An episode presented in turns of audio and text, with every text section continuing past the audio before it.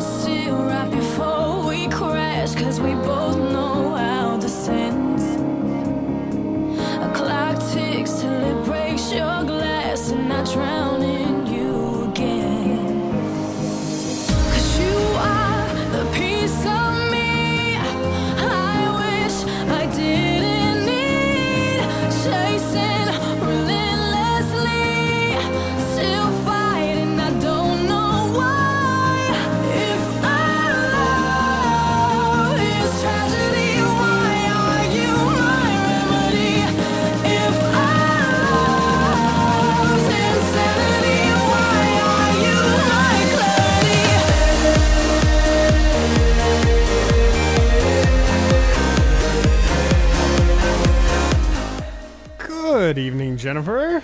Good evening, Ed. Good evening, Josh. Welcome to the Gleeful Podcast with Josh, Jen, and Ed. You can find us on Twitter at Gleeful Podcast. I'm at Josh Burnell. She's at Jenny B Creative. He's at Edward Giordano. And I'm looking at Jennifer, who is currently scribbling notes. She actually took notes on the second time we watched it through. I was very, very, very impressed. Well, it it was um, a necessary exercise. I did not have a good reaction the first time watching the show. I had a slightly better reaction the second time, but um, I'm s- ready to defend my uh, you came armed. my my uh, upset and disappointment. Well, and uh, also, well, we'll talk a little bit about the episode because I have some responses to some things Ed was saying on the Facebook last night. So we will talk about that. We'll Oh, talk about all this gosh, oh, stuff. no. It's exciting. Uh, but we're going to talk about the. I didn't come, I didn't come prepared. I mean, oh gosh. so we're gonna we're gonna talk about the season finale of Glee, season four season finale of Glee, entitled "All or Nothing," um, and we have some songs to listen to and all that good stuff. But before we do, Ed, Yes. how are things uh, in Indiana? Things are awesome. I just completed my first week at my new job, and it is awesome. Like, like legitimately, I, I like, like, like I hate waking up early, but that's like the only thing. And it was only this week that I'm early, and starting next week I'm to my nocturnal hours, so I'll just be super at peace. That's and on cool. Thursdays, on Thursdays they have a yoga instructor come in and do yoga during lunch. That I'm like, sounds awesome. That's I'm awesome. like, That's OMG, really I'm- cool. I'm, excited. I'm, I like, it's it's it's crazy how much I love this job. so, Aw. Good. And that's so I'm everything, happy for everything you. happens for a reason, right? Right. Yeah. uh, But And- uh, oh, go ahead. Ed. besides, oh yeah. Besides that, I mean, I have I have my blog, which I which I post on my Twitter Twitter. So Oh, feel that's free to- right. so feel free to read read my pathetic attempts at uh, finishing a novel and writing songs. Uh, and It's um, not pathetic because you're actually doing it as opposed to just talking about it like a lot of people. So It's don't true. That's do not Thank you. dismiss Thank your you. efforts. That's fantastic. Yes. thank you. Uh, and Jennifer and I are on vacation as of Work Five right now, right? we're so Just excited. Kidding. Just kidding. From Wait, the what live did you feed. I could tell that you're not in New York unless you have a replica room in New York. We actually take this is actually not a room. That's a backdrop. Yes, it's, that I- it's a that I green screen. stand up. We green screen it. that would be That would would be funny. Super legitimate if that was true.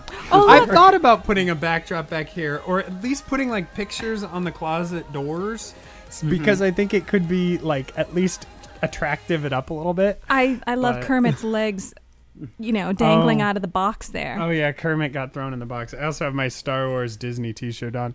Uh, for people that are watching live, you can watch the video. If you're listening to the podcast, you can watch the video on our website. You can also join us for a live recording. Uh, but we don't really know when those are going to be. They're going to change up in the off season. So follow us on Twitter for updates on the live shows and how to I, join. I think I think we're good stuff. feeling Sunday right now. That's like the We are that's like feeling the- Sunday. Yes, We're That's- feeling. I mean, that isn't that isn't a commitment. I'm just. But if you happen to be free on a Sunday and we happen to be recording, then you could listen. Sundays. I think, would work pretty well. And, you know, start the week off. Yeah. We don't have to rush home from work. I mean, because right now, you know, we rush home from work. We have an hour and a half to rewatch the show, make dinner, inject our cat with insulin, feed the cat, feed the fish, and record. so, So we'll see. It's a lot to cram. It'll be. We will see how that goes, but stay tuned. Uh, there's also not talk of Glee changing its time slot, which could always happen. But um, I mean, we'll they would they wouldn't be on with they would not be talking fall TV lineup already, would they? No, so it would come later. Later in the summer, we would find out if they're going to change. yeah, the I feel like slot. that's like But July. Yeah, we'll we'll see what happens. Uh, they are picked up for two full seasons though, so we have that to look forward to at least. But uh, but yes, Jennifer and I are on vacation. We leave for uh, New York New tomorrow.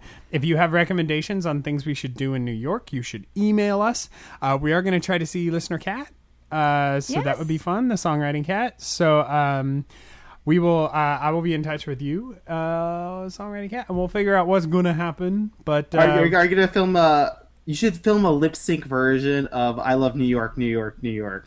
No, uh, I'm. We're going to. I'm going to have Jennifer walk around and sing "Roots Before Branches," and uh, Oh, we're- gosh. And but we're only going to do it like they did it in the show, where you can see extras walking right next to each other, and at the corners of the frame, you just see crowds of people going, "What are they doing?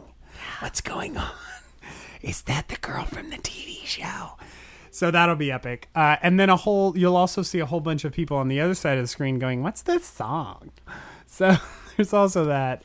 Yeah. Uh, but we have come together tonight to discuss All or Nothing, the finale of season four, the new season one. Ed, I'm going to ask you right now. You have now seen all of season four.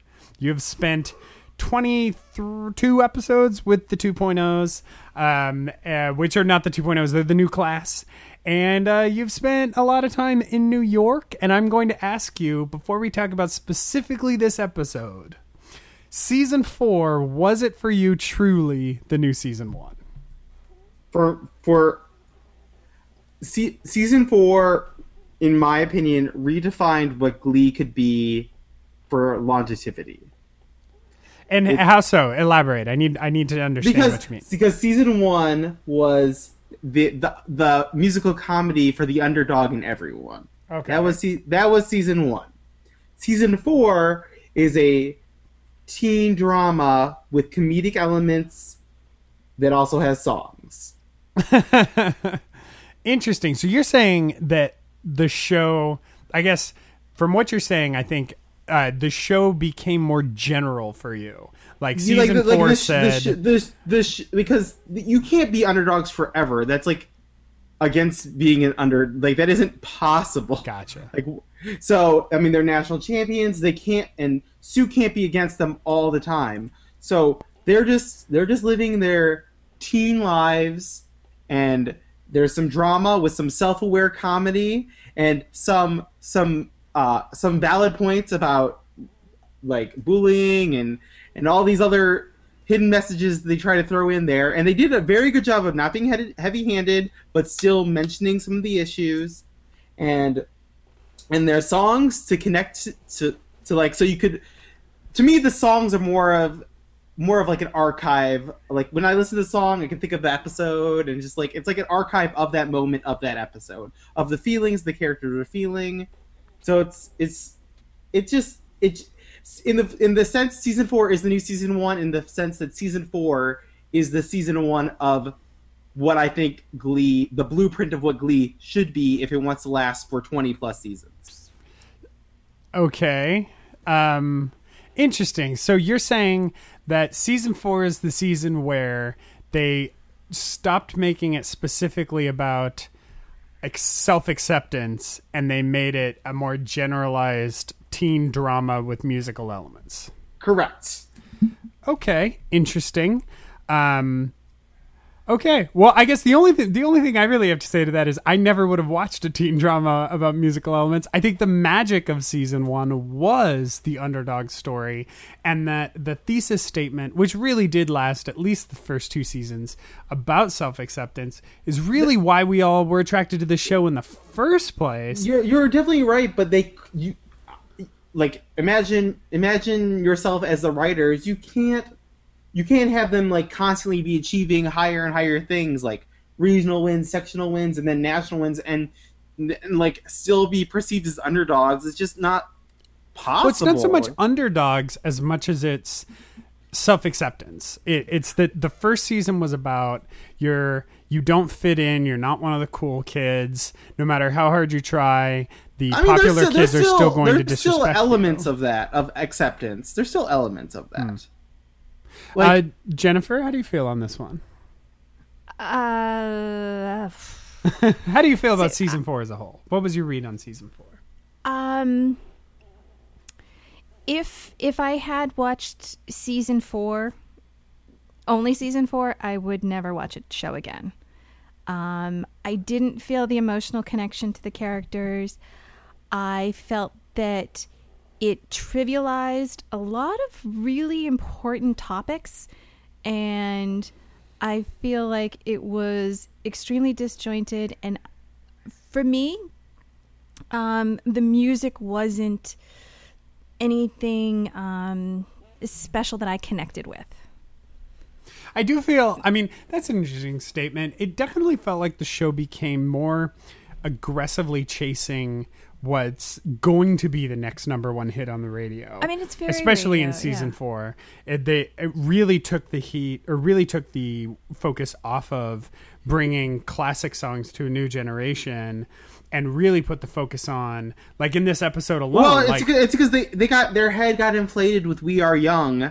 They did it, yeah, and they then it made became We a Are hit. Young. Hmm. That's true. They really did so make We so Young. they they were like, well, we did it once, let's do it again. Yeah, That's a, that's a very good point. I mean, it just for me. I mean, other than a few standout moments, which I was happy happy to acknowledge and applaud when we saw them this season. There there were some really beautiful moments that stood out and have stuck with me, but on the whole, I think it just it didn't resonate with me the same way it did in previous seasons and I think I finally decided last night that I'm just I'm no longer going to grade the show on a curve based on what it was or could have been in years past. That's it. I mean, I have to right now I have to watch the show and critique it on its own merit as it stands now because other than a few characters who now are even, you know, or leaving or being, you know, unceremoniously dismissed, there's really no connection. And that in the name of the high school. oh, that you have no connection. that, that to. have no connection to, or even the show at times. So, I mean, I mean, I feel like character connections are are so like it's like so like that that sort of stuff is like a personal. It's very like, subjective. fl- fla- Totally. Yeah, it's very like it's very subjective. I like get that. And the same thing with the So- music, and that's why I, I'm, I'm ready to say, you know, I will happily say that you know it just it didn't work for me. Well, yes and no. I mean, it is suggestive, yet, or is it subject suggestive. It is subjective, yes. it could be Be suggestive. suggestive, too. yeah. in the better moments. Uh, it is subjective, yes, but at the same time, I do feel that the show made a better case for endearing you to. I mean, we've talked about this a hundred times. Endearing you to the original cast more than they attempted to endear you to the new players. It was a lot I- I easier. think- hang on, Ed. Hang on. It was a, it was a lot easier to fall in love with um, the strange looking gay kid who was struggling for acceptance from his dad than it was to fall in love with a stunningly attractive, incredible singer whose mother was overweight. Like it was it was there's just no comparison there. And that's being generous because that's more plot than we got it for Ryder. Um or so i'm just i mean i i do as much as i mean i have kind of come come around on the 2.0s and i feel like there are elements of the 2.0s that i do appreciate and i don't they they're not the vacuums that they were when they first started. I do feel that the show didn't make a case for them the way that it really like just in the very nature of Mercedes being an overweight black woman in a mostly white school who has a crazy diva voice but doesn't want to admit it and is struggling to you know and is struggling for acceptance and wanting to be a diva but also you know all of these things endeared us to her and her successes became our successes. And that's why we loved her. That's why we loved these characters because they were struggling all the time. And the struggles that Jake Ryder and uh, Marley really had in this season, they weren't equivalent struggles. They weren't struggles that you could endear yourself to. It was hard to see my like I could see myself so much in Finn and Kurt, and I really can't see myself in an incredibly attractive. Uh, uh, freaking ballet dancer with an amazing voice. Like there's just no relation there even if he did come from a slightly bad family. There I just can't relate to Jake that way. And so I do think like so so I'm I'm with you and I'm against you Ed. And I think that it really was the show just did not make a case for these 2.0s and if the next season starts and Marley is not there and Jake is not there uh, which I'm not saying they will but if that were to happen I don't think anyone would miss them. And that's the struggle because I want to care about them. Nobody wants to care about them more than we do. We watch the show every damn week Twice. uh, but I'm sorry Ed go ahead what were you gonna say Uh, I think the I totally understand the Glee writer struggles. There are many people out there Totally. who love Rachel, Santana, Finn, Kurt. They there there's so many people who love them that they like. Well, we should keep them, so they kept them and ma- and made the and added the New York storyline. Mhm. But I feel like they did a disservice to the 2.0s by not by by including them. It's like it's like people because then then people are watching the show being like, oh, I want I want my Britann my my Santana, I want my Finn, I want my Kurt, I want my Rachel, as opposed to them coming to the show for Glee. They're coming to the show for characters, and so therefore the the 2.0s were unfortunately framed in a way that they were not like not as important as uh, as the original cast members, which is sort of true, but I don't know if it would have been as true if it was all William McKinley High School all season long. Like, let's say this, imagine the season minus Yeah. the New York plot line.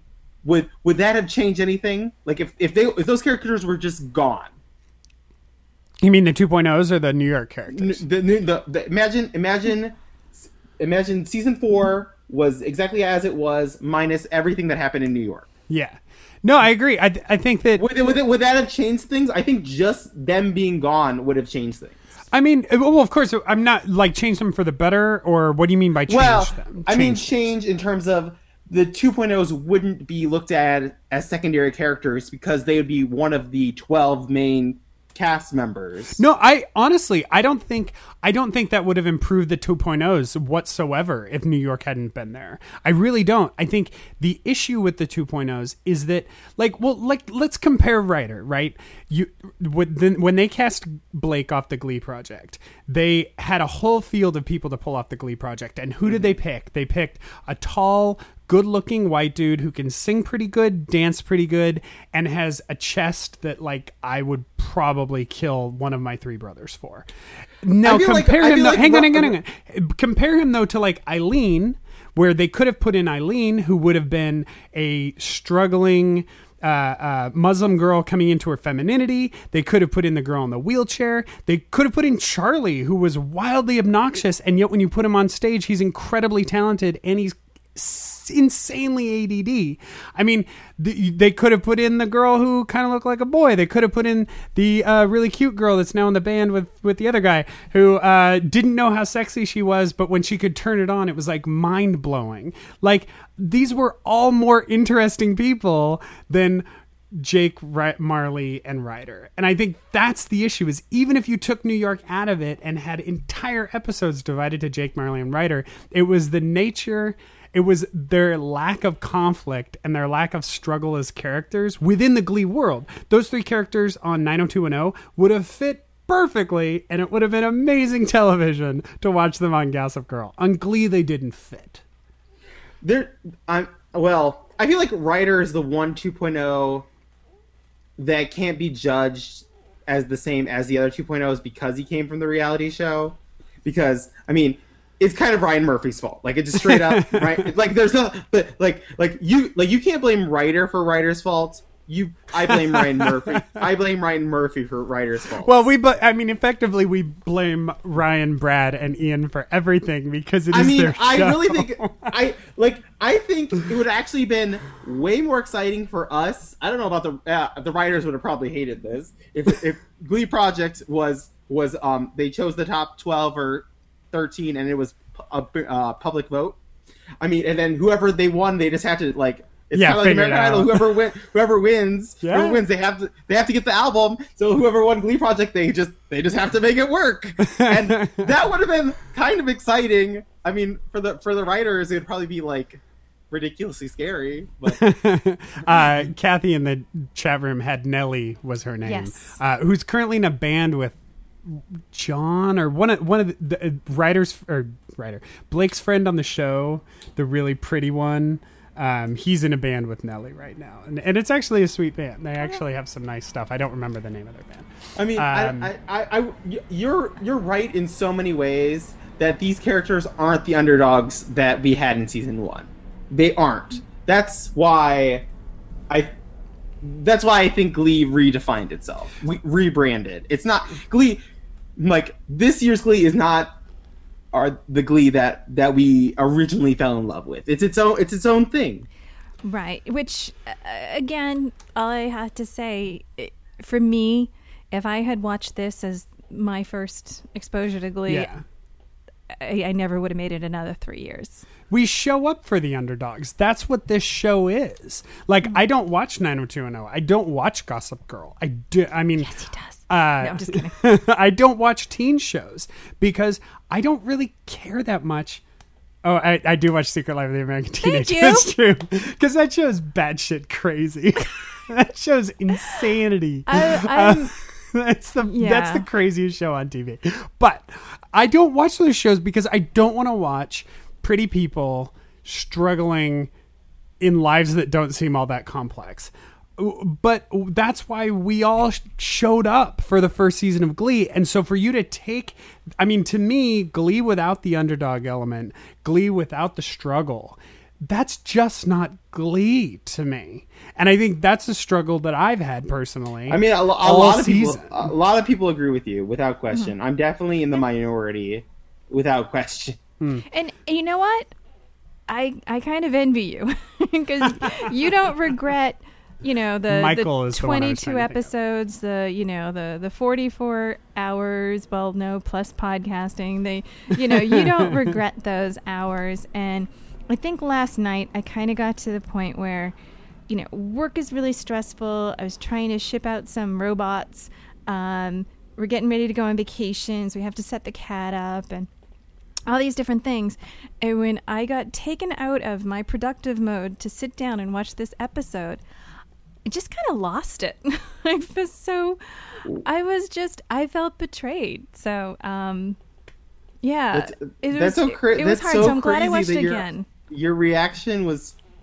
I know. I was reading I, comments I, on Facebook. I and I was watched like, it, oh, and I I tweeted that I liked it. I and know. Then, and then the Twitter wars happened. And after the Twitter wars, I, I got home from the work. Twitter and I watched wars of 2013. I got I got home. I was You like, could- okay, I'm gonna watch it On again field of battle. because I'm because I was like maybe maybe I'm missing something because like I I felt character development and I felt like all this like I liked the songs. I thought it was all oh. good, and Well- then and then then the episode that I watched it again, I was like, no, I still thought it was good. like, like, well, let's um let's listen to a song and then we'll come back and we'll actually talk about this episode, which we have I not mean, yet done. we, we've talked we've talked a lot. yeah, well, things. we've talked about season four in general, but let's talk about this episode, you know, in its essence.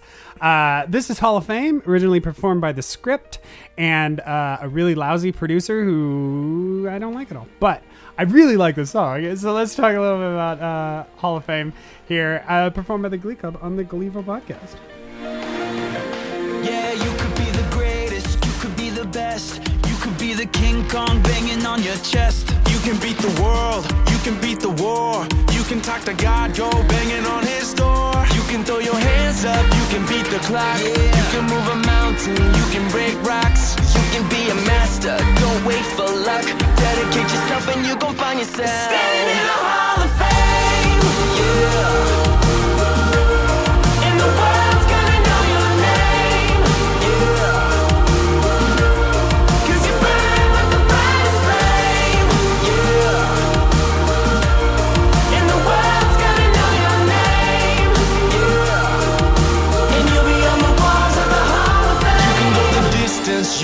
The mile, you can walk straight through hell with a smile. You can be a hero, you can get the gold, breaking all the records that God never could get broke. Yeah, do it for your people.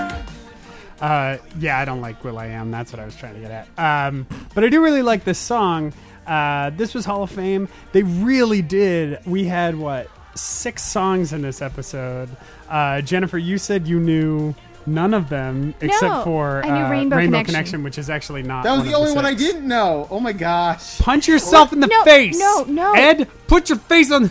No, you see, and that's why I'm, uh, you know, I'm stepping back a little bit here, and I just okay. So this isn't music that I'm not familiar with, and honestly, as I listen to all of these songs back to back to back to back, I felt like it was just one continuous thing. Like I, I didn't, I didn't notice anything, especially when they're performed by, you know, glee clubs who, you know, they they they kind of have a similar tone and performance value to it. But um, so for me, the entire episode was awash in anonymous music. So But I, I recognize that that's probably me. I mean, I did. I I, I really liked the Glee Club songs. Um, and and well, let's let's talk a little about uh, regionals. We did have regionals in this episode. Uh, the New Directions did win regionals in this episode. Um, and the thing about this episode for me. Ed, you had tweeted the finales that you you had tweeted a list of the finales, and you said your order of best to worst was first season, uh, first season, third season, second season. No, No. first season, fourth season, second season, third season, and apparently you hated the third season finale. Oh which- god, that finale made me so incredibly angry. Oh, I that was the love that Rachel finale. one, right? Yeah, Um, Rachel on a train. Well, yeah, for me, Yeah. it's, it was just worth it to have that scene of Finn and Rachel. Was no, like, I, I, like, think I the watched best that episode. I of was like, season what? three. Like, I like, I was like, I don't care. I don't see. I, I guess I was like you. Like, I don't care about any of this shit. So, but one of the things I went back today after you said that, Ed, and I rewatched all three other season finales today. So today I watched all four season finales. One of the things that this one was really lacking was a theme. First season, we had that Journey theme, and they did all the Journey songs, and it was amazing. Mm-hmm. that was The like circular. It and- closed up season exactly, one very nicely. Exactly. And when they won, you knew why. Like you could feel why. Or did did they mm. not win? They didn't. They win. lost. They lost. They That was- lost. Which but is you crazy. you could tell like it felt best. like they'd come to something. There was so much struggle leading up to like them just getting there in season one. The season one finale was amazing. The second season, the the the theme was original songs, and it really kind of brought that together. And it was really special to see the original songs and to see them together. And it was a really yeah, big but they, struggle. but they already they already did original songs, and those original songs weren't as good as the original. original But it songs. But what I, all I'm saying, I'm not saying the quality of the songs. I'm saying that the theme of the performance was original songs. Now, in this one, I think one of the big struggles I had with regionals in this episode was there was no theme to their performance. Like they did Hall of hmm. Fame, which I really liked. They did I Love It, which I also really liked. And then they did All or Nothing, which was one of the worst songs ever put on paper. But there was no point to it. There was no unification to their performance. And I think that was a really big struggle for me that I just didn't really get what they were going Well, it, it wasn't. It wasn't. It wasn't an album. It was a playlist. um, okay. That's uh, I don't see the difference. Well, Um, no, albums I- have albums have or should have coherent artistic messages. Mm-hmm. Playlists playlists are just songs you picked and put together. Okay. and and I and I and I get the distinction, but I just don't understand the point.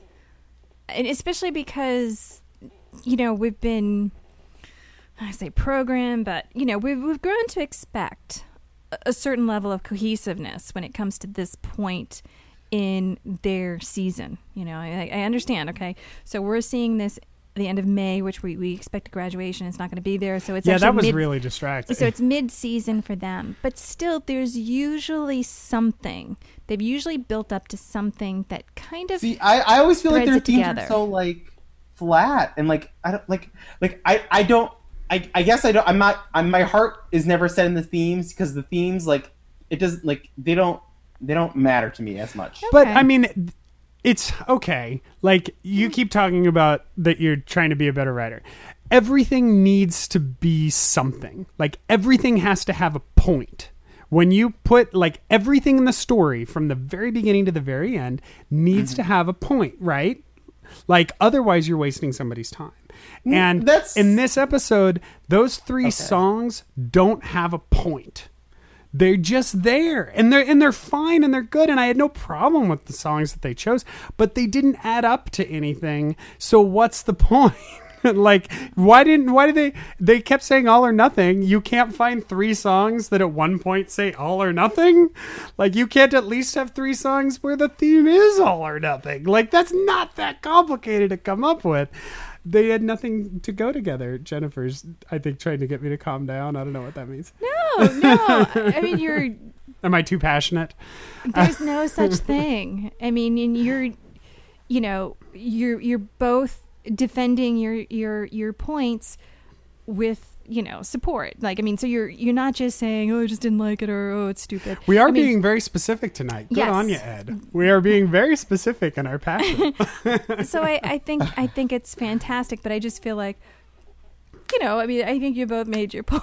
okay, let's yeah, let's move on. You're just- you did get Uh, a little heated. Let, let's talk a little bit about Ryder in this episode. We did have Ryder's catfish was revealed. It turned out to be unique, and at this Uh, well, I point, saw I saw his lip quiver. I swear his lip quivered. Okay, carry. on. uh, Jennifer is going to open her envelope and tell us who she said the catfish was. And inside Jennifer's envelope is Uh oh. Jake. the wrong answer. She wrote, you wrote Jake? I did. wow. I thought it was Jake. Okay, why? because okay, so in in the the school shooting episode, there were three things that happened that made me believe. In, even in this episode, made me still believe it really was Jake, and then we found out it really was unique. But okay, first off, Jake was not phoning or texting anybody. Two, when they kept shooting, you know, when the when the phone was ringing and they kept shooting the the image of Kitty's bag, we knew it wasn't Kitty, but we knew that was her backpack. But just behind it was an olive drab backpack, and I'm like, well, that's not Unique's backpack. that's not um, what's her face, skinny one. Marley? Marley's backpack. I knew it wasn't a girl's backpack, but they so I they kept making me think, okay, well, it's in that other backpack because it's clearly not Kitty, and that later we saw that that was Jake's backpack. Third thing, school shooting, everything's cleared. The SWAT team comes in, they're all safe. They do this big group hug. Everybody puts their head down in a sigh of relief. Jake is still just like looking straight ahead, and then finally kind of remorsefully just puts his head down and sighs. So I'm like, it's him. It's clearly him. Now, what do you think would have been Jake's angle were he the catfish? To Secret crush? no, just to kind of. I think initially to mess with him because he kissed Marley. Oh, okay. But I think what would have come out of that is the realization that he's got a really good friend there and he probably didn't want to hurt him. And also, the reason I didn't think it was unique was the advice that um, Katie was Mm-hmm. giving Ryder about how to handle unique. that is So- a very good point. because that came from a very unemotional and unpersonal standpoint or non-personal standpoint Impersonal. impersonal standpoint thank you Interesting. so yeah, that's these true. these are the reasons I i, really you. didn't You know, you, you know for facts. i was wrong josh gets to For- hear this like twice a year so here's For the first facts, your storyline was better than Glee's storyline in- for the catfish. Tech, What, like, what did you think of what did you think of unique being the catfish? I mean, my unique was always in my top two. it was it was to me it was by far the most obvious choice, if not the only choice. Well, the thing that I didn't also get, and Uh, forgive my ignorance on this, but okay, Unique has always identified herself as a woman. She is a woman. She performs as a woman, and that's who she is in her soul. But she's never once said that she liked boys or girls. So I never assumed that it meant one or the other. I just Actually, I thought I thought they made a point at the end of was it the end of season three, near the end, where he's like was like like identify myself as a woman. That doesn't mean I'm gay or something like that. Like She did didn't- say that's true. Well, she did okay. say that. She was pretty specific about that point. Yeah. I mean, yeah, just- for me, like the revelation of it being unique was just too obvious. And I guess a part of me, I mean, unique as a character has always struck me as more confident than this and someone who mm-hmm. was prouder of who they were and of what they were trying to do. And that I felt that like unique would have owned up to it more uh, directly. Uh, Yeah, I mean, definitely. if it was I- three episodes ago and Unique came out and and kind of gave the speech that she gave tonight, I thought, you know, that was a very genuine speech and like, you know, I like you and I wanted to get close to you and I thought this was the right way to do it, but I'm sorry. I guess yeah, I guess I would have believed it a little while ago. I don't know, but yeah, it felt a little too little too late to me. Well, I mean, the whole the whole revelation was too little, too late. I mean, his freak out. Oh, his freak out was these- absurd. After all these weeks, I kept. I think like three times I looked at Josh. I'm like, "Is there a teacher in the room?" Yeah. And then finally they show Mr. Schuester, and I'm like, just standing there being like, dude, you're kicking stuff. I'm like, "What the heck, Mr. Schuester? You should have said something." so like by the time it came out, I mean, it just it it, it it just felt like, oh, you know, you just held on to this so that it could be in the finale, and it just Yeah. and I and again I feel like it was a bit of a disservice because I did I, I agree with you. I think I think what Unique said in her justification of why she did it, you know, I, I get that and I and I feel for that. But I, I, feel like totally it was just, believe like, it, but you're totally right. It should have been it should have been Jake because Marley Yeah. pretending it was like was her would have still made sense for Marley protecting Jake. oh, Like, absolutely, especially when so- when she stood up so and said it was I'm, me. so- I'm sold. I'm down. sold on your story. Yeah. So I thank would have. you. So two ways I would have changed it. Like uh, hashtag Glee hire Josh. Uh, two ways I would have changed it. One, I would have either had Unique be the one who stands up and said it's me, and then Ryder freaks out and they have all that stuff, and then at the end of the episode, Marley comes over and goes, "Actually, it's me. I have been in love with you. I haven't had the balls to tell you." and uh, and I think that and that was another thing, another problem I have with this episode. Watching the other season finales, season one ended like. I mean, season one is just season one. Like, I watched that season finale this morning and I was crying. And I have not watched season one in two years and i was mm. literally crying crying watching an episode from a season. I had to remind myself what was going on. It was amazing. Season two ends on a well season one ends up on like you know beth walking away with shelby and no not walking but shelby walking away with beth. There were all these cliffhangers that really took out the seasons. Season three of course ends with uh, finn going off to the army which was amazing. Like all of these great cliffhangers. And so i really wanted that from this episode. I really wanted one of those big cliffhangers that was gonna like bug oh, me Oh, I for I, wa- I wanted to commend you know? them for not having a cliffhanger. Why like, but oh, that's what a season finale is a season finale has to like sit in your head That's why for got six months. True, And make me wanna Blood. come That's back. why I got mad at True Blood because they like always cliffhangered me, and then I stopped watching. I'm like, don't. Well, don't no, do the this. problem with True Blood is that the cliffhanger doesn't show up until the last two minutes of the episode. So in True Blood, they wrap everything up, and then in the last two minutes, they go, bada! Like, that's what they always do on Dexter. But a true cliffhanger is something that, like, develops over the course of the episode and then happens See, and sits I- with I- you. I felt and it's like- like uh, festers. Like I thought, like, see, I felt cliffhangers in terms of like, oh well, what's going to happen to Glee Club when they need to compete at nationals and when they're going to be short bringing in Ryder. Oh, Like- well, they would have needed to say that. I mean, that's a pretty. Obs- they they pull add No, new people I to the club I all the time. I'm not reading into it. Brittany says I'm going. They accept MIT. I'm leaving now. And Ryder's like, I'm not joining Glee Club. They that they said both those things. I was like, well, Well, yeah, but they also had uh, Joe and Sugar showed up out of nowhere, so they don't worry too much about meeting the twelve person requirement. But I was just so I think that would have been an interesting twist. I think another great cliffhanger at the end of the episode would have actually been Ryder going to Unique and saying, "I'm willing to give this a shot." Like I think that would have been a really interesting development. It would have come totally out of nowhere and been unbelievable. But there's a there is a world in which Ryder could have gone with an open heart and been like, you know what? I've spent this whole season telling people that I was growing, I was changing, and that I was opening myself up to to the to being open minded this is the ultimate expression of my attempt at being open minded. If the last shot of the episode was Ryder leaning in to kiss Unique, we would have been talking about it for six damn months, man.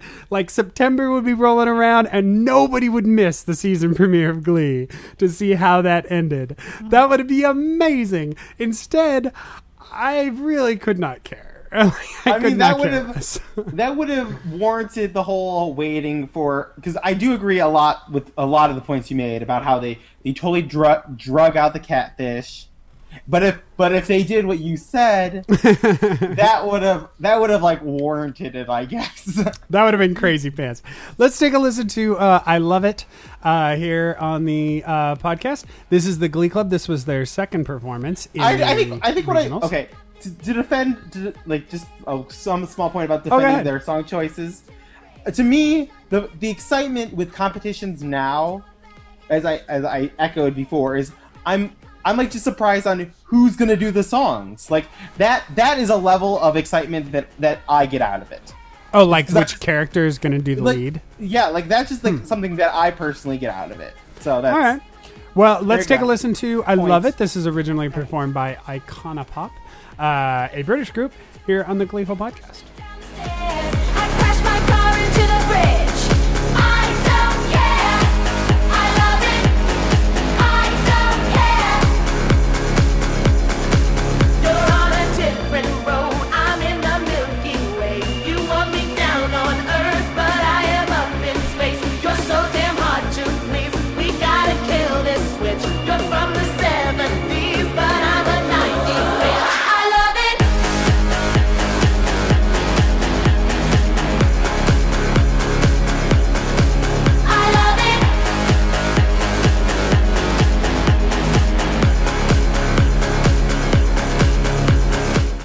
See, I like this. Totally works for me, except that it's the freaking theme song to the JWoww and Snooki TV show. But um, other than that, I, this song. I, I, I, works. how do you know that? I don't know that. How do you? These know are just that? things I know. See, I think it's a fun song, and if I was in a club, I'd have a lot of fun. But I, it doesn't. It again, it just doesn't resonate with me. Other than it's just you know some sort of you if know, it was a part of chanting anthem. I really think that if it was a part of two other songs that you cared more about, this would be hmm. a nice like moment Bridge. in the middle. Yeah. this would be a nice bridge. And I, and honestly, honestly, like if it was Hall of Fame and then this song and then a better song to like wrap up the number, I also think that would have worked. Like something to kind of drive the point home. Instead, like we had all or nothing. Well, I, I just thought they should have won. Honestly, I thought Me Freedom too. America- Yeah, I didn't. I thought they got blown out of the water. yeah. I thought I thought uh, what what are the Hoosier Daddies? Oh, The who's your Hoosier Daddies, daddies? yeah. Yeah, absolutely. And that's- Daddies- and I was again- like, I was like, I they like killed Clarity a it. Like like song. clarity and Yes. wings. Yeah. it was like yeah. like it was strong. I Mm-hmm. was I was excited about the performance, and I I enjoyed I enjoyed I love it, but it wasn't special. Yeah. I thought Hall of Yeah. Fame was their most special song of their set, and I was like, wait, when it started with Hall of Fame, I was like, oh, this is gonna be awesome. And then I thought I love it was okay. I was like, this. I mean, I enjoy, I like the song, but I didn't think it was like in terms of competition performances. Mm-hmm. I was like, I like it. Really, I don't know if I love it. Yeah, and Who's Your Daddy had just really tight choreography. I mean, Yeah, they like- were just like- on fire. But the competition always has tight choreography because they're just dancers. they just, they're Well, I just mean, but. They but I mean, dancers, yeah. they they in the you know what it would have. You know something I really liked about the season two sectionals, even though you hated on it, but I think you probably would appreciate it in comparison. Was like they had that um, that that du- that duet competition, or that duet competition translated to Quinn and Sam doing Yeah. I've had the time and like and wasn't there some there must I I'm trying to I know there was a competition at some point this season and if that would have Yeah. translated to to a them getting a number that would like that would have been cool. It Oh, all they comes did- down they- to we want to see the evolution. We want it to add up to something. the, Yeah. ma- And that the these three numbers competition didn't add that they up didn't pick up a winner for. They could have picked a winner. Yes, That's- exactly. that, that's something. There you go. Well, uh, so one of my other huge complaints about this episode was uh, that I felt that even though it was a season finale, the resolutions to the plot lines, or the the resolutions we got, were for plot lines I didn't care about. And one of the big ones, which we didn't even really get a resolution to, was Blaine proposing to Kurt, which popped up randomly in the last episode out of freaking nowhere. So now Blaine's uh, gonna uh, propose to Kurt. We get a five minute scene with Meredith Baxter and Patty Duke, which has nothing to do with anything. And it really made, for me, it made this episode feel like a mid-season episode where we bring in two characters we've never met before, and then we have a long conversation with them. I thought, so they were, I thought that scene was so sweet. Though. it was a very sweet episode, or it was a very sweet moment. But what did it have to do with anything? Well, I mean, to me, yes, it was. It was a very sweet moment, and it was nice. I think it was. oh. It was. It was. I think it was really wonderful for you know Kurt and Blaine to see, you know, a long term loving gay relationship, which is something you know you know they're figuring it out on their own like they haven't had these role models or these influences in their lives growing up so i thought it was really sweet but unfortunately like the whole scene kind of read like a um like a gay marriage psa Oh, it felt And- very much like that random gay marriage PSA in the middle of the uh, Rent movie. right but the thing is i mean and I, I don't think the show has ever shied away from you know making it known where they stand on that. So i mean i totally support it and i'm sure many of the viewers do.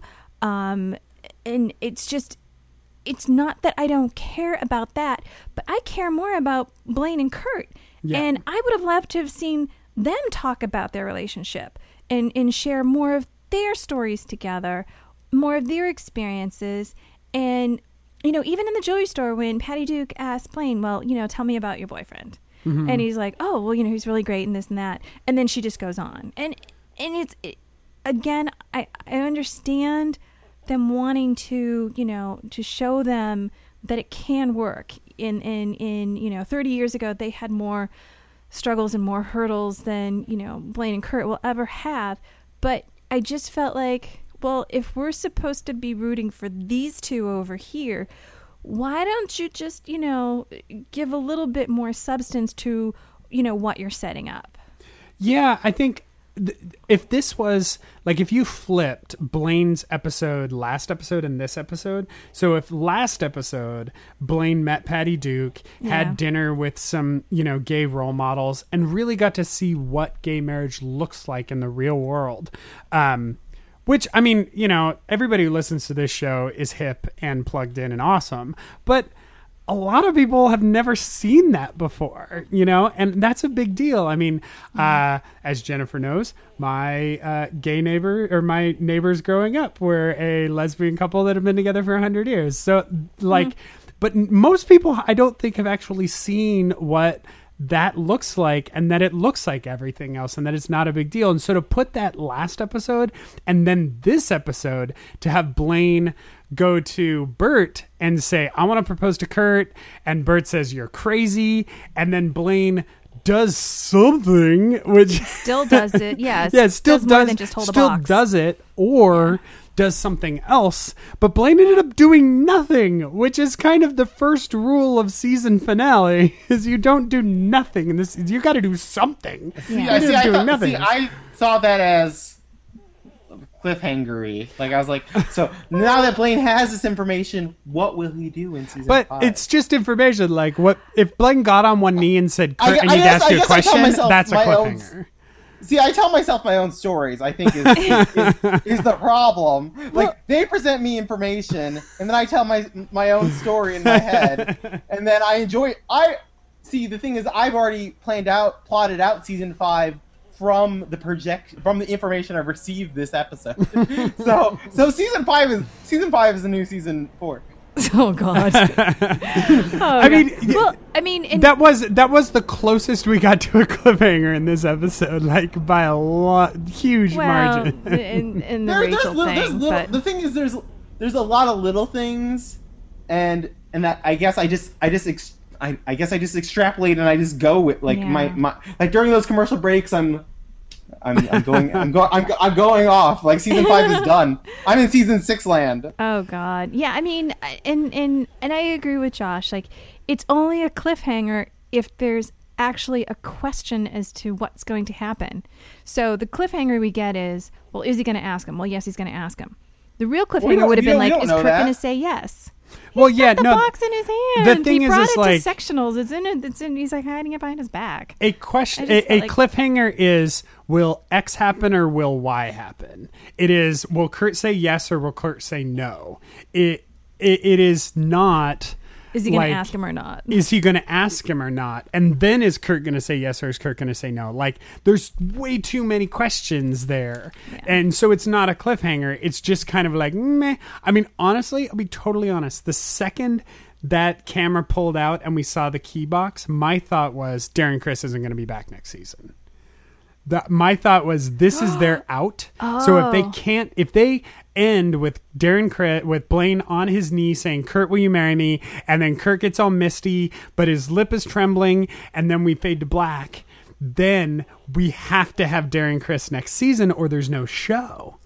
And so to me, this was the this was the producers saying, "Well, if we can't get Darren Criss back for another year, we've got an out." And I guess I kind of felt that about a lot of stuff in this episode. Like Uh, like you had made a great comment, Ed, where if this episode was the last time we ever saw Lima, Ohio, this I know. actually it me, would it work. sad. It yeah. sad.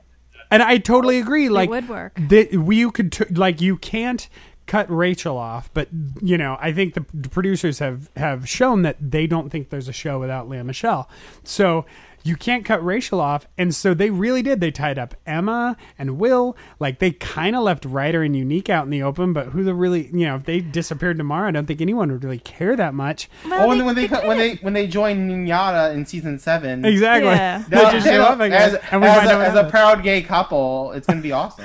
And you know, Blaine's going to go to NYADA next season, though. Well, I mean, the only way, the only tie they have to Lima, Ohio in season five, like ab- like that they have to have Lima, Ohio in season five, is the fact that technically it's still f- like January on the show. Yeah, and they have to. They should show them graduate.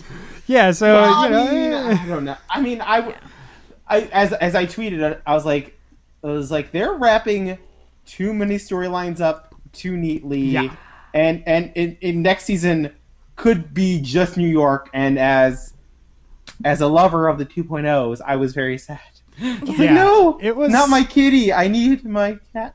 that's the thing. Like, I'd hate to see Kitty leave because at least she's she's fun to have around, and she might put that cat suit on again. But I mean, like Um, Sue, like Sue's technically. The problem is everyone's in a good place. Sue's technically in a good place. Yes. I'm rolling my eyes. like Ryder, Ryder and Ryder and Unique are the only one who who aren't in a good place, but they, but Yeah, but you got the. You, but I mean, it was implied that they're going to be okay. It was. It was implied that they're going to be okay when at the end of the song Yeah. they were so caught up in the moment they hugged, but then they kind of pulled away. So I mean, you can tell. You know, this is going to blow over. There's.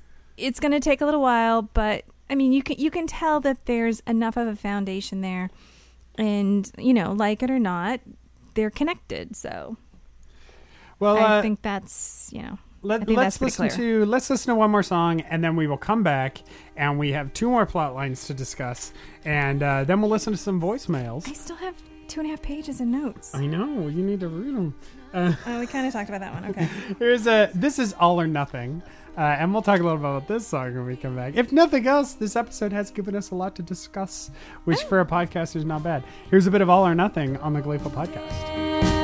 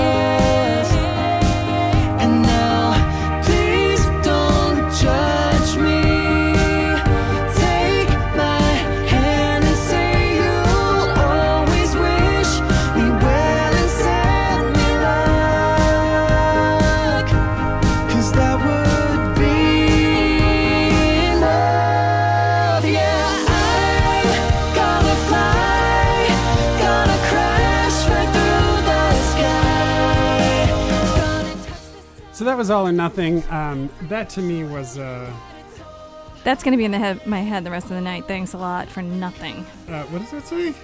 What hole has Derek kept her in? Oh, Sorry. sorry. Another Jennifer had story. the greatest Facebook post ever. Um, Not me. Uh, this, this song, friend. the only comment I have on this song is if they wanted to make it read like it was written by a 17 year old girl in her diary, they got that right. Well, that that's when I was listening to this song, I was like, I believe this is Marley's song. Yes. When I listen. Oh. so totally. So, I guess that's that- good. In- I mean, but I mean, she's the one who wrote it. yeah, Right? but but totally Blaine outsung her on this, so I was oh, I Oh, yeah. felt a little bad for her. It's not her best performance. Some, some people are Kara DioGuardi and some people are not. like, some people are Ouch. Celine Dion. Well, Like, no, I what if- mean we've seen better performances by Marley. I just feel bad that this was not one of them, True. which is Well, also she, why I was kind of She doesn't know how to write for her own voice. there you go. Uh, That's Well, a- um, no, Taylor Swift knows how to do that. Carry on. Uh, so I could not have cared less about the Brittany plot in this episode. The the struggle I had with the Brittany plot, I mean, besides you know, the baby bump, d- yeah. Besides the incredibly looks- poorly hidden she looks bump, so good though. She Um, looks amazing. I mean, I don't think Heather Morris is a particularly great actress, so I found that kind of distracting. Um, and uh, you know, in large part, like I just didn't think it was a particularly interesting Yeah. plot line. I don't know. I just didn't really care. Well, I mean, the thing is, we've established this. This is like the third episode that has addressed the fact that she's some sort of, you know, accidental genius. We get it. But for them to dedicate so much time, you know, at Harvard, it's kind of like, okay, oh, sorry, MIT. sorry, Harvard. I mean, sorry, MIT. Um, it just, it just, it seemed, it seemed unnecessary. I mean, again, I'm definitely holding this episode to a higher standard because it's supposed to be a finale, and even if it's not a finale in the you know the calendar year for the kids, it is for us. So Well, it's also a performance, or it's also Yeah. a competition show. Like those have always been Glee's tent poles, Yeah. were finales and competitions. Yeah, so it, it definitely didn't live up to that, and and it was it was you know her her her freak out, her breakdown. I mean, the stuff with Santana was fantastic. I mean, like Santana coming in Yes. and just being you know her touchstone and and bringing her back and being the one person that she could you know open up to and you know get all her crazy out. I think that was fantastic. but the rest of it, I just felt like it was so distracting. And all I kept thinking, it was so so over the top and so distracting that all I kept thinking was, is Heather Morris leaving the show for good? Like it was it was that level of over the top. I Because mean- I don't remember even last year during graduation anybody getting that emotional. It's worth noting that Ian Brennan did write this episode, and Ian Brennan has been madly in love with Heather Morris since the first time I've ever seen him talk. Is he the baby daddy? Uh, no. Oh. Um, but but he like every time I've seen Ian Brennan talk, he raves about Heather Morris's acting, which I don't agree with, um, and her performing, which she's a wonderful performer. Um, I, I just don't. Yeah, it, it felt done and it felt overdone at the same time, and uh, yeah, it didn't. It just didn't work for me at all. And I didn't quite know how I was supposed to feel about her being some kind of idiot savant. Um, like it wasn't really she. I guess it was kind of her finding her own power, or finding what she was good at, but it wasn't a choice she made, and things happening to characters that you know that aren't their choice just feels kind of hollow.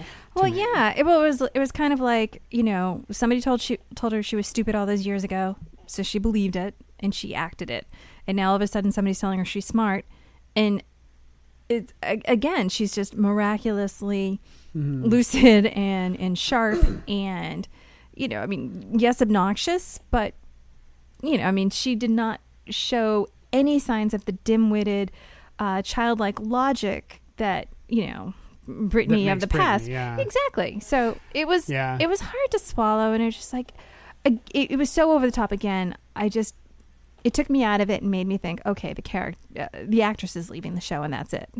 I oh, well, I mean, I feel like they needed some kind of a goodbye because it is a season finale, and so that kind of worked. It felt to me kind of like I. I, I compared it to Puck's leaving in season three.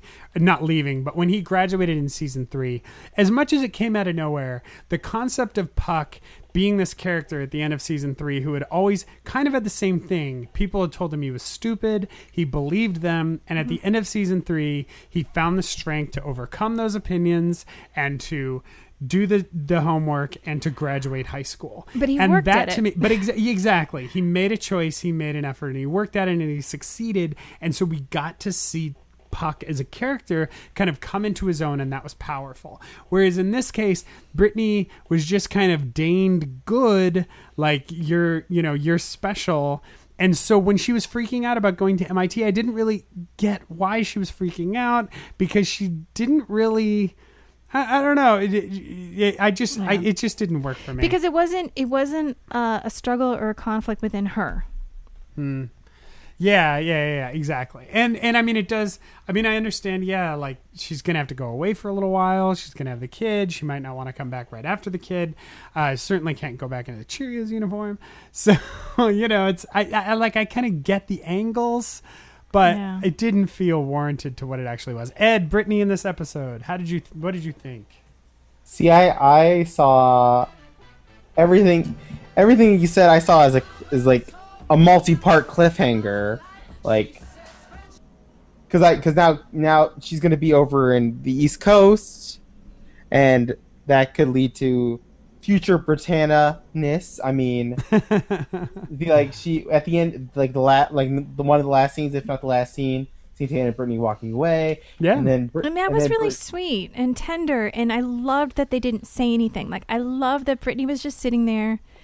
Santana walks up, puts out her hand, and they walk off together. And, like, that moment was really the- sweet.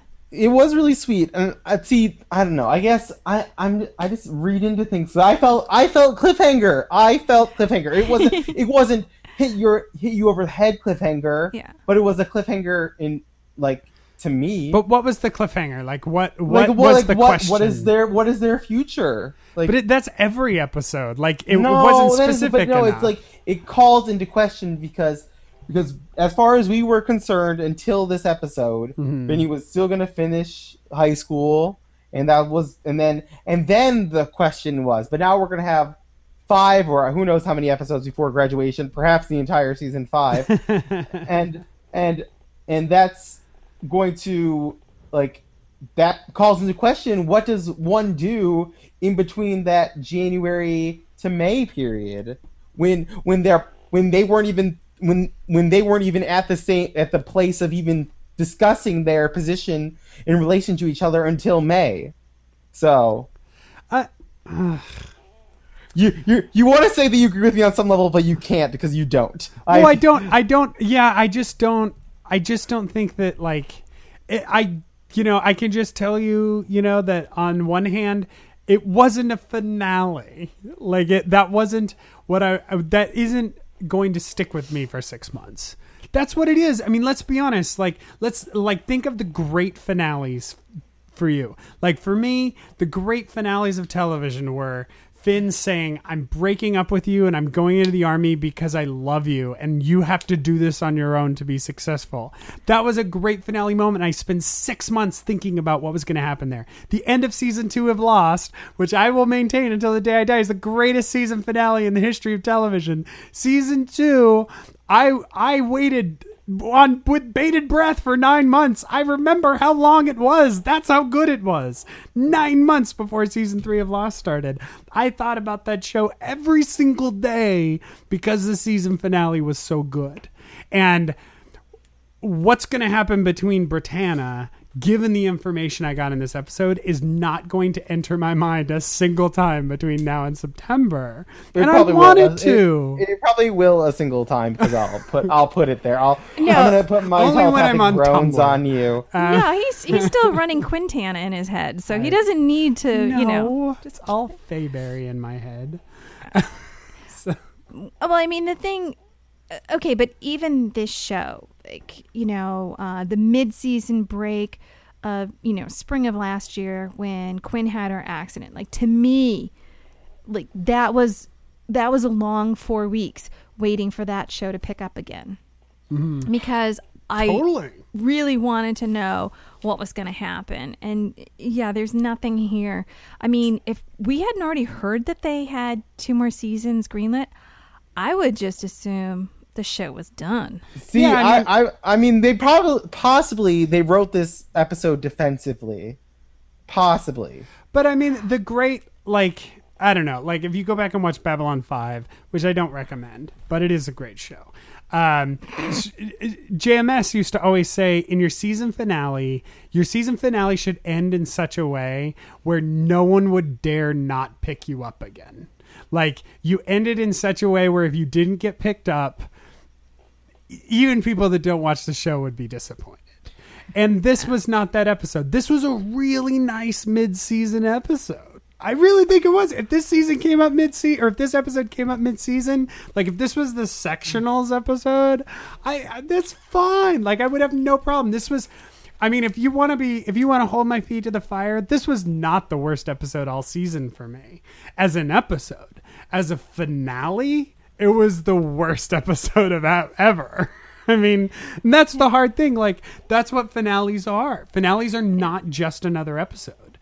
And that's why they're usually great. You know, that's why you get the best people to write and direct them. And this episode was written by Ian, who is not the best writer on the show, and directed by Bradley Buecker, who is not the best director on the show. The other season finales were either written by uh, uh, Ryan or Brad. So, you know, there's just. I, I'm you, you, you, the, a point that you made in there was that finales should be somehow special, Yes.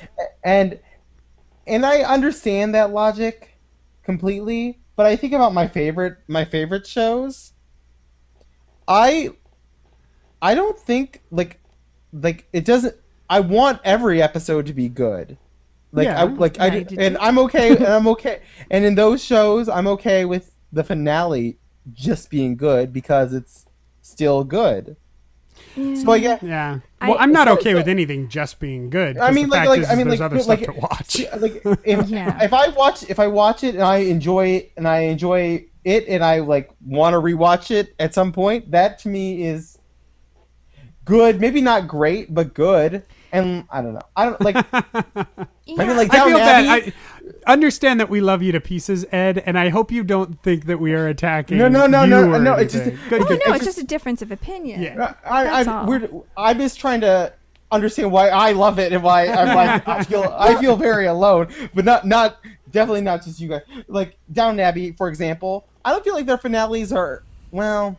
Oh, Unfortunately, don't even don't no. Well, Josh hasn't seen it, but don't even talk about season No. three. Okay, Finale. unfortunately, season three's finale Don't. Josh hasn't seen it. was cliffhangery. Was cliffhangery. That's all I'm saying. But in general, I didn't feel like the the other season finales were that cliffhangery, hmm. and and that's and that's kind of why I I, I guess I I guess I don't like cliffhangers. Okay, so here's here's the thing. I don't though. like I don't like dangling modifiers. I want I want to be given information. I want to figure out Yeah. Well, I I, I mean- I, didn't. okay, so the, the the other thing that I think that will help us identify why we fall so differently on this discussion is that we really like we really like surprises. We don't like spoilers, and you're fine with the spoilers. Like you're you're fine if you read ahead what the point. songs are, and you're fine if you know who's going to Well, be the guest stars it, is, and all it isn't about what happens. It's about how it happens. Yeah, that's how but I, the thing is- how I feel. the how isn't even working for me on this show right now. So if it had like the how, I might be able to to support that. And so I mean, I, I I like a bit of a mystery. I like a little bit of something to give me something to look forward to. And in Down Downton Abbey, yes, it does not have like crazy cliffhangers like will they, won't they, blah blah blah. But what they do have, what they do leave you with are great moments that make you think, oh, wait, I'm going to miss this. Even if it's a really sweet, you know, very definitive moment, like at the end of season two, which and I are talking about, which, you know, so we know what's going to happen. I was still looking forward to it. Even though we were told what was going to happen, I still loved the characters and loved their story enough to want to come back to them. So I think that's, you know, oh, Downton Abbey. I can't believe it's like eight more months for that. And uh, I, you- I, I, I just don't like surprises. I guess I'm. I, oh, I, I love I- surprises. I, No, I, because if because if if I'm sup- like I feel like a good show and a good anything wouldn't surprise me. It'd be like, oh, I maybe I didn't get the information that I should have to get this to get this conclusion. well, here's the But thing. now, but, but now that I know the conclusion, I can now see the information that was given to me and how I should have came to that. Okay. Well, you see, Wow. I'm not a writer, and I've, I've never tried to be. And if I'm watching something and I can predict, you know, the outcome, or I can predict the joke, or I can predict, you know, like who done it, I think that's lazy writing because I'm not a writer. And as a viewer, I, I, I, want a little bit of a challenge. I want a little bit of a surprise element. I want a little bit Well, to I want- keep me. I- I wanna my be mind going. surprised. I don't want to just be like fed. I guess I want to be stuff. surprised when it happens, but then I want, but then at the same time, the second the surprise is like the second the revelation occurs, I wanted to be completely logical. I'm like, like, like unique. Like, like I was still on the fence on Kitty, unique, Hmm. beast for the catfish, and the second the second it was revealed that it was unique, it was completely logical. So, like, I just, I don't know. I guess I don't, I don't know. I don't know. People, I, I, I am crazy, and I am. you're alone, not crazy. and- There are plenty of people No, that agree. no. with no, no, there aren't. No, there, no, Well- there aren't. Do do we even need to talk about Rachel? There's really nothing to say about Rachel. That was such an odd plight line to just like throw out in the first five minutes and never come back to. I mean, they. I thought it was. I mean, it was. It was Rachel. She sang well. Yeah, Yeah, she's saying well. I it was a boring number. I well, the thing is, I didn't, I didn't like it because to me it was just like every American Idol, yeah. you know, song where I it's mean, like it two minutes of very build up for one note. Like, don't stop It believing her. was special. yeah, yeah. exactly. and If she would, if she would have, okay, for fact, for fact, if she would have went in there and sang "Run, Joey, Run," they would have been talking about it. For the record, for yeah, the record, yeah, she would have true. gone down as the girl who threw her true. own audition. Yeah, I just that feel, might be true too, but we would be discussing Wow. it as opposed to you know That's amazing. like uh, th- I just one felt like of it was dismissive. I mean that Yeah. that that hurt my feelings. They, they should. I mean, because Yeah. you never heard her talk about it. We'd it. spent a lot of time on that plot line in the last couple episodes to just and it see just, her. Yeah. n- Well, that's like, that's that's did see. That's why we know because of that we know New York is definitely coming back. Oh yeah, no question, no question. Yeah. I mean, Um, it- well, like like let, imagine imagine for thirty seconds Okay. that next season, next season, Glee is the Hoosier Daddies, and they just like they're like they just like forget everything. This is this is our new cast, and Jessica Sanchez is the star. Like like and like they're the underdogs. They just lost, and for whatever reason they could get into nationals because of because th- like imagine that like that that, that I mean. Glee has has been for no reason stuck in William McKinley High School. Glee is just about bringing Well. joy to your life. Opening Well- yourself up to joy. Yes. All right. Wait a second. That's Jessica Sanchez from American Idol. yeah. Correct. Oh, yeah. I- we didn't even talk about What, her. what is the what is that? What I, is that? No, I I, I thought she was horrible. I don't like her. no, I I liked her. I was shocked that I didn't get that that was her. I didn't I didn't remember her at all. Well, we didn't watch that season. I know, so- but I had seen her Yeah. enough. And anyhow, yeah. I mean, if it was She Lee looks. Like, I mean, she looks like then it would've her. She great. sounds like her. I mean, Oh, she can't. definitely. She Lee couldn't Deadeyes. act any worse than she was. She played herself. Oh no, I thought she was fantastic. Mm-hmm. I, I again, I I was shocked when Hoosier Daddies didn't win. I mean, they should have won. They should have won. Uh, and the only other thing I have really note I have on this episode was, and there you- we this isn't really something you're going to discuss on a podcast, but the director was on drugs in this episode. There was insane camera moves in this episode, and like crazy stuff happened, th- Yeah. like with the camera and out of focus and people talking, and I don't know what the heck was going on in it. And there were actually people were just mentioning in the pod, in the chat room to give Yeah. credit where credit's due. That was insanity. The stuff. I did think. I did think. Um, during the beginning of the scene of Blaine and Tina at the ring shop, which was an awkward scene, and for not that the Tina Blaine interaction there was awkward. that was awkward. I I thought the mixing on their their speaking voices was weird. Maybe it If- was just rushed. Maybe this was just a rushed I, episode. I felt okay. There was a lot of stuff happening, but it was a lot of it was rushed. Hmm. That, that I definitely felt. I definitely felt like it. It wasn't produced well. Yeah, there was the the scene when the uh, when they're performing at sectionals, and Brittany is now uh, coming down from the back of the auditorium, but all you're seeing is the back of Santana. So the camera's focusing on the back of Santana, but then you kind of see, you know, Kurt is behind her. So then she kind of goes in and out of view, and you see from the, you know, the the point of view of the person walking down the stairs. I'm like, this is really menacing. It's like somebody's coming down the stairs and going to stab this person in the back, and then to turn around and see that it's Brittany. I'm like, oh. Okay, that was just there were there were a few moments. I mean, I don't notice it near as much as Josh does, but like that was just there was some weird stuff. to me. And you uh, just showed There me. wa- a there's one thing to say about these past two episodes. They have fueled gleeful podcast. yes, they have. I know. Well, the thing is, I That feel is like we have true. something. We are at an hour of and fifteen minutes. substance, This is very quickly going to become the longest episode we've ever I done. know, right? And we have one more thing to talk about. Jennifer just reminded me, Wemma, which apparently I cared so little about that I Yeah. forgot it even happened. And I think that's the way I could not believe ha- that they brought back Wemma in this episode. No one ca- I honestly I think it's I would bet money that we are never going to see Matthew Morrison again. I think Yeah. Matthew Morrison is off the show as far as I'm concerned because that is the only reason that they would have resolved Wemma of all the plot lines, which is pretty funny that the priest called them Wemma. No, Yes. they, they did it. They did it because they're freaking moving to New York next year. Well, I mean, there were some cute, there were some some sweet moments, and I and I I thought like just the way they exchanged their vows was very cute, Very cute, yeah. very personal, very fun. Um, yes, the priest calling him Wemma, but the thing is, it's like yeah, by the time they got to this point, we haven't seen the two of them talk but once since she stood him up at the altar. Yep. So, I mean, if we had just for a few moments over the last couple of episodes, actually see them together, kind of reconnecting, rebuilding their relationship, actually working to something, we might actually care to what that something was. Yeah.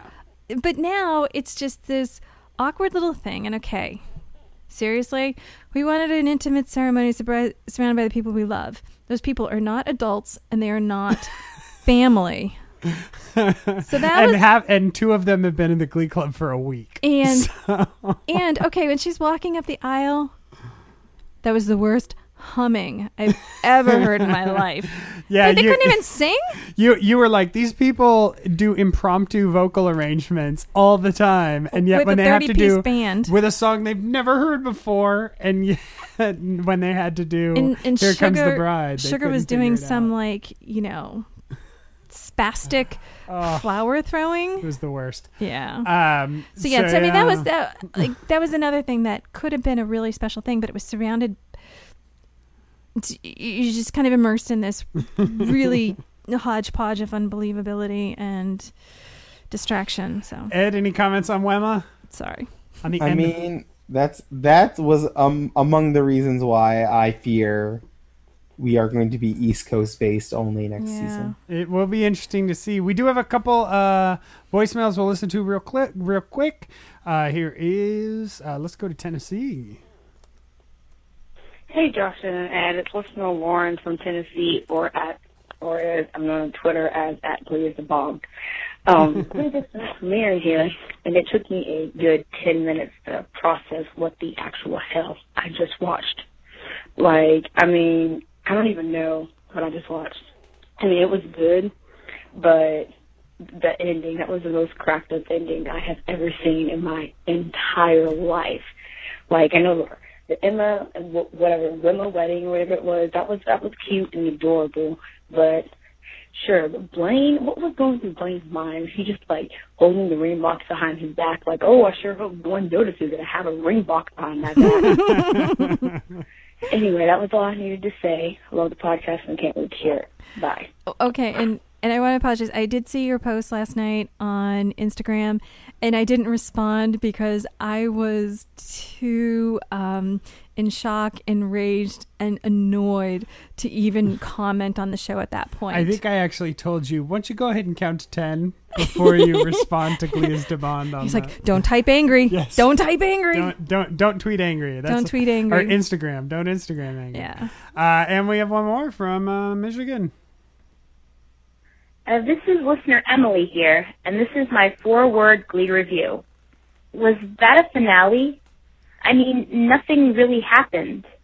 Yes, we learned the identity of Ryder's catfish, but even Helen Keller could have seen that one coming a mile away. and yeah, New Directions won regionals, but we already knew this school year was being extended to season five. Did anyone seriously think they were going to lose? Apart from that, no other plot lines were resolved. Blaine's still living in a teenage hormone-driven fantasy land.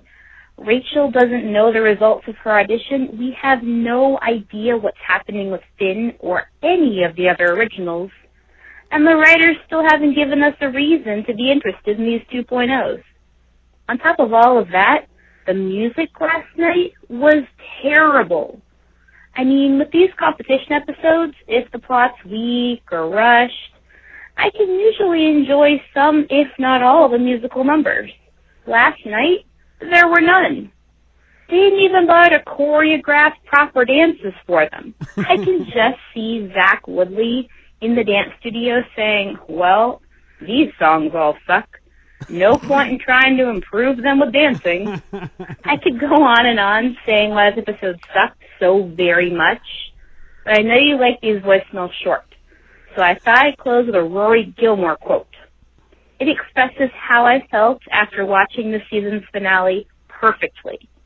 I've now used the word suck so much that it's lost all meaning to me. all right, thanks. Love the podcast, guys. Night. That's awesome. Thank you, listener Emily. Uh, well, that's uh, you know, it, it was a bit of a rough finale. In summation, I think uh, I thought it was a decent episode and a horrible finale. I think Jennifer, you had kind of felt neither, or you had kind of felt they, that it was bad no matter how you stack it. And Ed, you seem pretty happy with it. So once again, I'm, the I'm angry at myself mainly. What? I'm angry at myself. I'm like, no, gosh. don't be. No, don't ever be angry with You yourself shouldn't. for your opinions. Heck no. If you're ever angry at yourself for your opinions, watch a little movie called Streets of Fire and then tell yourself, holy crap, Josh, that's one of Josh's 10 favorite movies.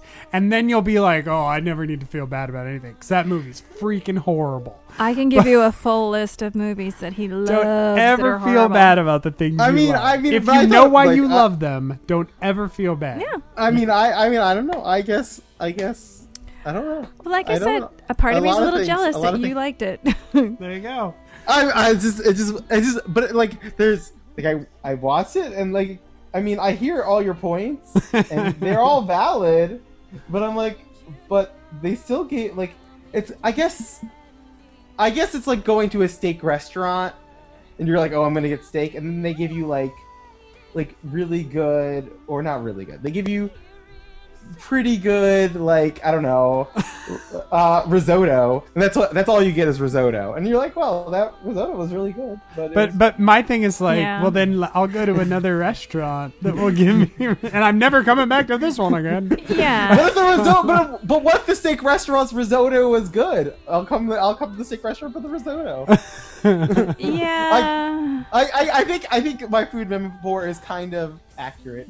all right, all right, that, I'll buy it. Well, um, we uh, that that's it for me. Jennifer, do you have anything else? No, no. I mean, I, just a, a couple of quick little mentions because you're, again, this this this episode wasn't totally horrible. It was a horrible finale, but it wasn't a total total horrible episode. Um, Sue's baby daddy, Michael Bolton, that was kind of cute. That was hilarious. uh, Sam was hysterical in the jewelry store. also hilarious. Really, really cute, really fun. And I did have one other. And oh, um, my name is Joe. Yes, That that's was, true too. you know, the the one line that Joe got. So Ed. Anything else? Um, it, this was a fantastic finale, but Face the microphone, Or- Ed. what? Face but a horrible, but a horrible episode. Okay. Yeah, I was gonna, I was gonna, fl- I was gonna flip the script. Like it was a fantastic finale. All I saw were cliffhangers. There you But go. In terms of an episode, I don't know. I don't know anything. I love Uh, it.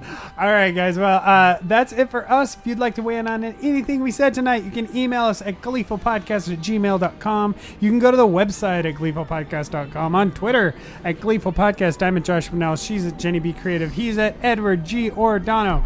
You can find us on Facebook. Just search for Gleeful Podcast. We will not be back next week. We'll probably No. be back in a couple weeks. We don't know when we'll be back. Watch us on the Facebook and on the Twitter to figure out when we'll be back. Uh, but uh, you know, it'll happen eventually. I'm sure. I'm gonna fix my hair here in the camera. I like your uh, if we Jennifer and I are on vacation, We're gonna so be in screw New you York. guys. Uh, and we'll talk to everybody in a couple Nice. weeks. Oh, the Gleeful Podcast with Josh, Jen, and Ed. I'm Josh. I'm Jen. I'm Ed. Peace. Good night, everyone.